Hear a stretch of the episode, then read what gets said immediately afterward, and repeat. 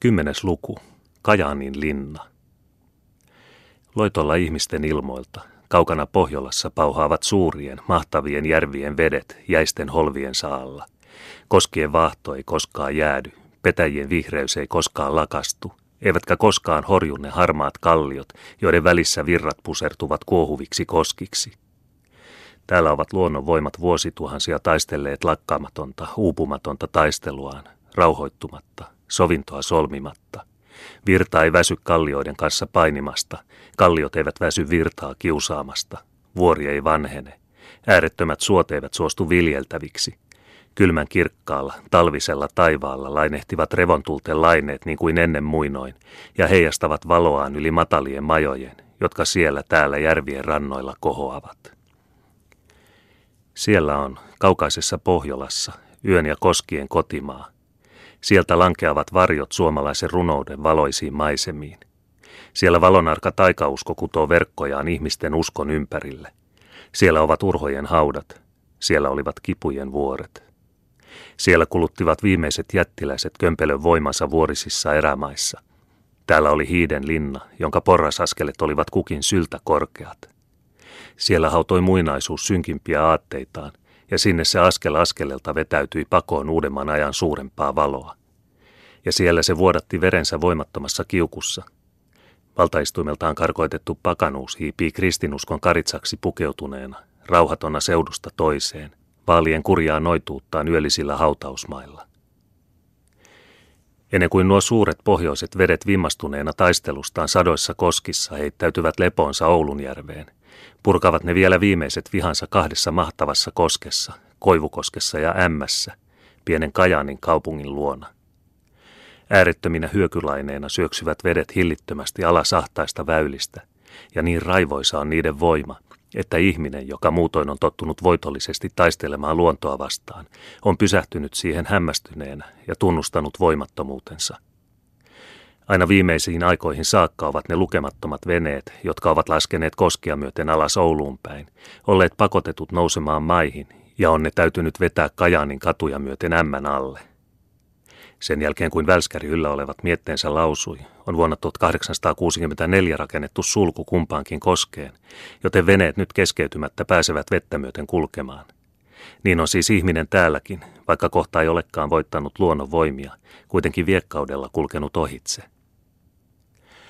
Molempien koskien, Koivukosken ja Ämmän keskivälillä on litteä kalliopaasi, jonne molemmilta rannoilta sillat johtavat. Siinä näkyy vielä muinoisen linnan harmaita raunioita, joita virran vesi alituisesti huuhtelee. Tuo linna on Kajanin linna, joka vuonna 1607 Karle 9. aikana rakennettiin turvaksi venäläisiä vastaan.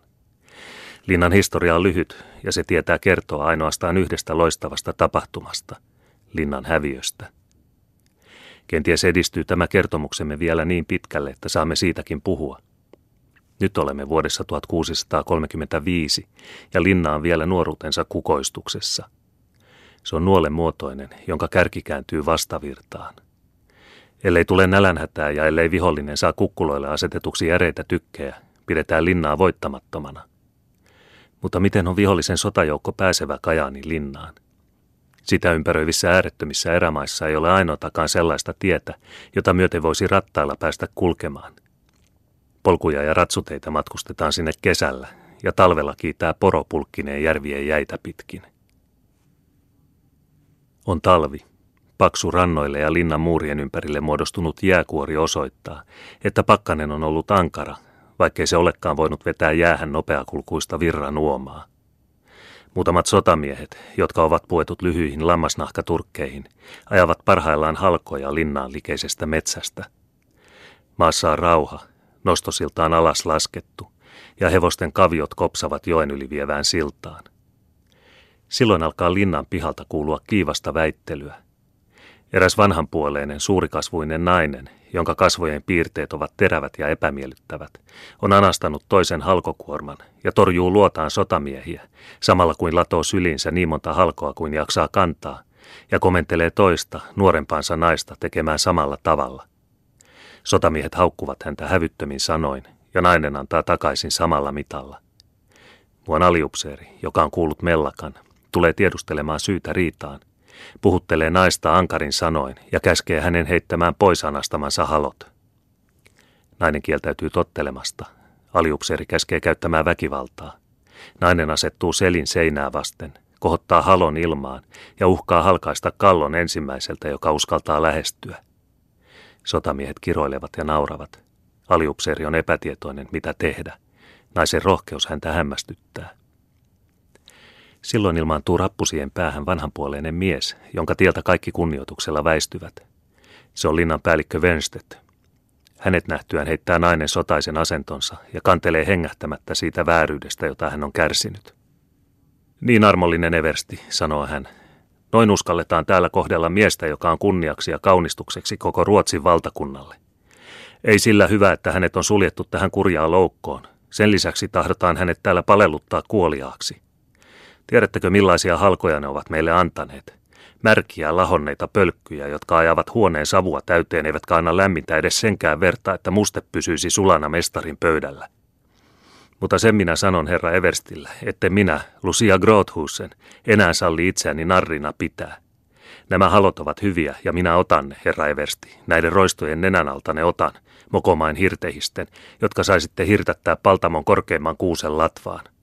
Pois tieltä vetelykset. Tietäkää huutia ja totelkaa Everstiänne ja minua. Halot ovat minun ja sillä hyvä. Linnan päällikkö hymyilee. Antakaa hänen pitää halkonsa, sanoo hän sotamiehille. Muuten emme saa tässä linnassa siunaamaan rauhaa. Ja sinulle, Lucia, sanon minä, että sinun tulee hillitä ilkeä kieltäsi, joka on saanut niin paljon pahaa aikaan. Voisi muuten tapahtua, että antaisin sulkea sinut miehinesi tuohon komeroon, jossa Erikki Haare piti teitä ja jonka sillan alla virta juoksee. Näikö kiität minua siitä lempeydestä, jota olen teille osoittanut? Alituisesti rakennat sinä riitaa täällä linnassa. Toissapäivänä soitit suutasi, kun et muka saanut tarpeeksi suopaa pesuusi. Eilen otit väkisin lampaan raajan minun omasta keittiöstäni, ja tänään rähiset taas halkojen vuoksi. Varo itseäsi, Lucia, minun kärsivällisyyteni alkaa loppua. Lucia katsoi linnanpäällikköä suoraan silmiin. Teidän kärsivällisyytenne, matki hän. Kuinka kauan luulette sitten minun kärsivällisyyteni kestävän? Olemme istuneet kohta 19 vuotta tässä huuhkaimen pesässä. 19 pitkää vuotta on se häpeä tahrannut Ruotsin maan mainetta, että sen suurinta miestä pidetään kuin pahantekijää vangittuna. Huomatkaa, että se on Ruotsin suurinta miestä, sillä se päivä on vielä tuleva, jolloin te ja minä ja kaikki nämä ihramahat ja elävät oluttynnyrit joudumme matojen ruuaksi, ja jolloin jälkimaailma ei muista meitä enemmän kuin sitä aikaa, jonka olette tänä päivänä teurastaneet. Mutta Johannes Messeniuksen nimi on loistava kuin taivaan tähti kaikkina aikoina. Teidän kärsivällisyytenne.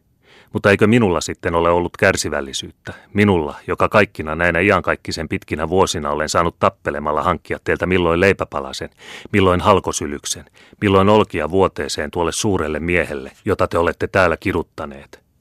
Enkö minä ole ainoa, joka olen pitänyt yllä hänen heikkoa ruumistaan ja virkistänyt hänen henkeään sen suuren työn loppuun saattamiseksi, joka häneltä näinä päivinä on valmistunut? Tiedättekö, mitä se on, kun saapi kärsiä niin kuin minä olen saanut, kun täytyy erota lapsistaan ja kulkea suru sydämessä ja hymy huulilla, osoittaakseen muka vielä toivovansa, kun ei enää ole mitään toivomista. Tiedättekö, Eversti, mitä se on? Ja te tulette tässä puhumaan minulle kärsivällisyydestä. Sotamiesten äänekäs nauru keskeyttää yhtäkkiä vanhan naisen sanatulvan. Hän huomaa vasta nyt, että linnan päällikkö on tehnyt sen, mikä hänen asemassaan oli viisainta, mennyt tiehensä. Ei Lucia Grothusen ensi kertaa aja linnan päälliköitä tiehensä. Hän voisi ottaa ajakseen pellolle koko väestönkin, jos niin tarvittaisiin. Mutta häntä suututtaa, ettei hän ole saanut kylliksi sydäntään keventää. Hän heittää halon lähintä ja pahinta naurajansa vastaan ja kiiruhtaa halkokuormineen matalaa takaovea kohti. Halko on sattunut sotamiehen jalkaan. Sotamies tempaa kiroten saman halon maasta ja heittää sen Lusian jälkeen. Kantapäähän satutettuna kirkaisee tämä kivusta ja kiukusta ja katoo sotamiesten pilkkahuutojen häntä seuratessa. Samaan aikaan kuin itsensä kieltäymys ja raakuus tällä tavalla keskenään taistelevat, saapuu linnaan vasemman sillan kautta muutamia vieraita, jotka pyytävät päästä päällikön puheelle. Sotamiehet katselevat heitä uteliaasti. He ovat puetut yksinkertaisiin talonpojan vaatteihin, mutta kaikesta päättäen ovat he ulkomaalaisia – Etumaisena kulkee vanhanpuoleinen mies. Hänen silmänsä ovat mustat ja älykkäät, hipiä kellertävä, ja hänen kasvonsa ovat melkein kokonaan tuuhean koiranahkalakin peitossa. Hänen jäljessään astuu nuori nainen, puettuna kotikutoiseen, suoraraitaiseen villahameeseen ja ruumiinmukaiseen uudesta, hienosta ja valkeasta lammasnahasta tehtyyn kauhtanaan. Hänenkin kasvonsa ovat suurimmaksi osaksi kätketyt karkeasta sarasta tehtyyn päähineeseen, joka on reunustettu oravan nahkalla. Päähineen alta tuikkavat vain tummat, ihmeellisen kauniit silmät. Kolmas seurueesta on pieni, vanha eukko, joka on niin kokonaan kääritty turkkien sisään, että hänen lyhyt vartalonsa on kuin hyvin täytetty heinätyyny. Kaikki kolme viedään linnan päällikön luo. Koiranahkalakkiin puettu mies vetää esille matkapassin, jonka mukaan hän, Albertus Simonis, kuninkaallisen majesteetin hallituksen määräyksestä on otettu sotalääkäriksi ensi keväänä Saksanmaalle lähetettävään sotaväenosastoon, sekä tätä nykyään vaimoinen ja tyttärinen on matkalla Danzigista Viipurin ja Kajanin kautta Tukholmaan. Linnanpäällikkö tutkii tarkasti miestä ja hänen papereitaan ja näyttää olevan tyytyväinen tarkastukseensa. Sen jälkeen osoittaa hän vieraille huoneen linnan itäisessä osassa – ja määrää heille annettavaksi kaikkia niitä virvokkeita, jotka voivat olla tarpeen näin ankarana vuoden aikana tehdyn pitkän matkan jälkeen.